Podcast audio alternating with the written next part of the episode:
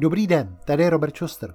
Vítám vás u pravidelného podcastu serveru Lidovky.cz a deníku Lidové noviny Ostblok, který je hlavně o dění ve střední a východní Evropě.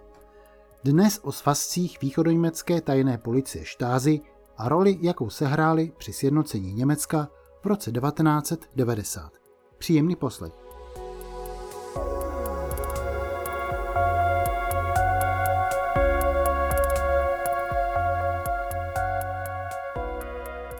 Bez většího povšimnutí u nás se v minulých dnech v Německu uzavřela významná kapitola jeho nejnovějších dějin.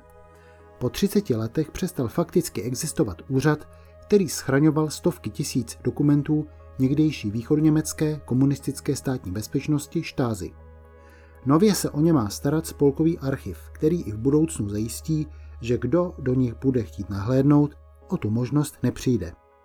Nedávno zveřejněné statistiky ukazují, že i více než 30 let po odpádu komunismu přichází stále ještě několik tisíc žádostí měsíčně.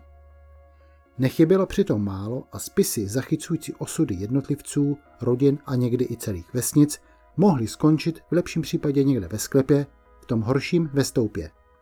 Smlouva, která řešila sjednocení staré spolkové republiky a někdejšího východního Německa, na toxická lejstra z dílny štázy zapomněla.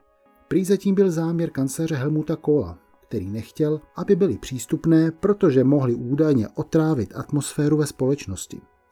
Zřejmě si uvědomoval jejich výbušnost. Následný vývoj mu dal nepřímo za pravdu. Nejedna slibně se rozvíjející východoněmecká politická kariéra po roce 1989 skončila jenom proto, že se na dotyčného objevily kompromitující materiály.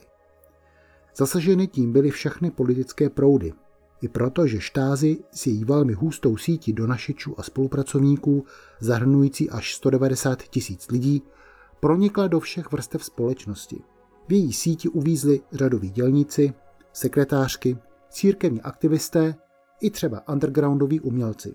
Nakonec se ale prosadili bývalí východoněmečtí disidenti s názorem, že veřejnost má získat k dokumentům přístup.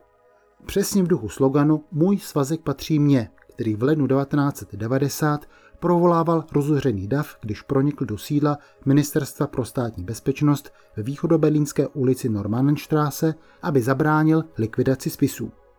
Způsob, jakým Německu po roce 1989 naložili s více než stovkou kilometrů archivních materiálů, se stal vzorem i pro řadu dalších států.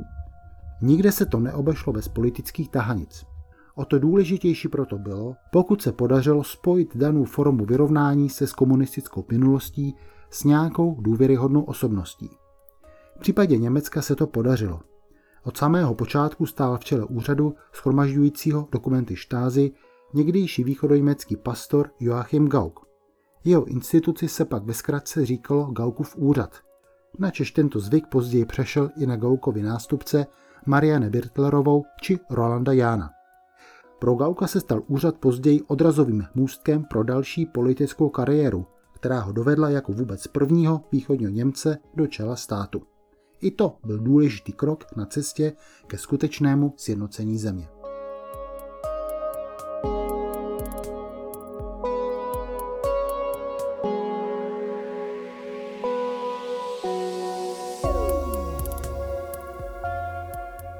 Nejenom tento, ale i všechny další naše podcasty, například Kulturní války nebo Arena, najdete na webu lidovky.cz a na obvyklých platformách, jako jsou Spotify, Apple či Google Podcast.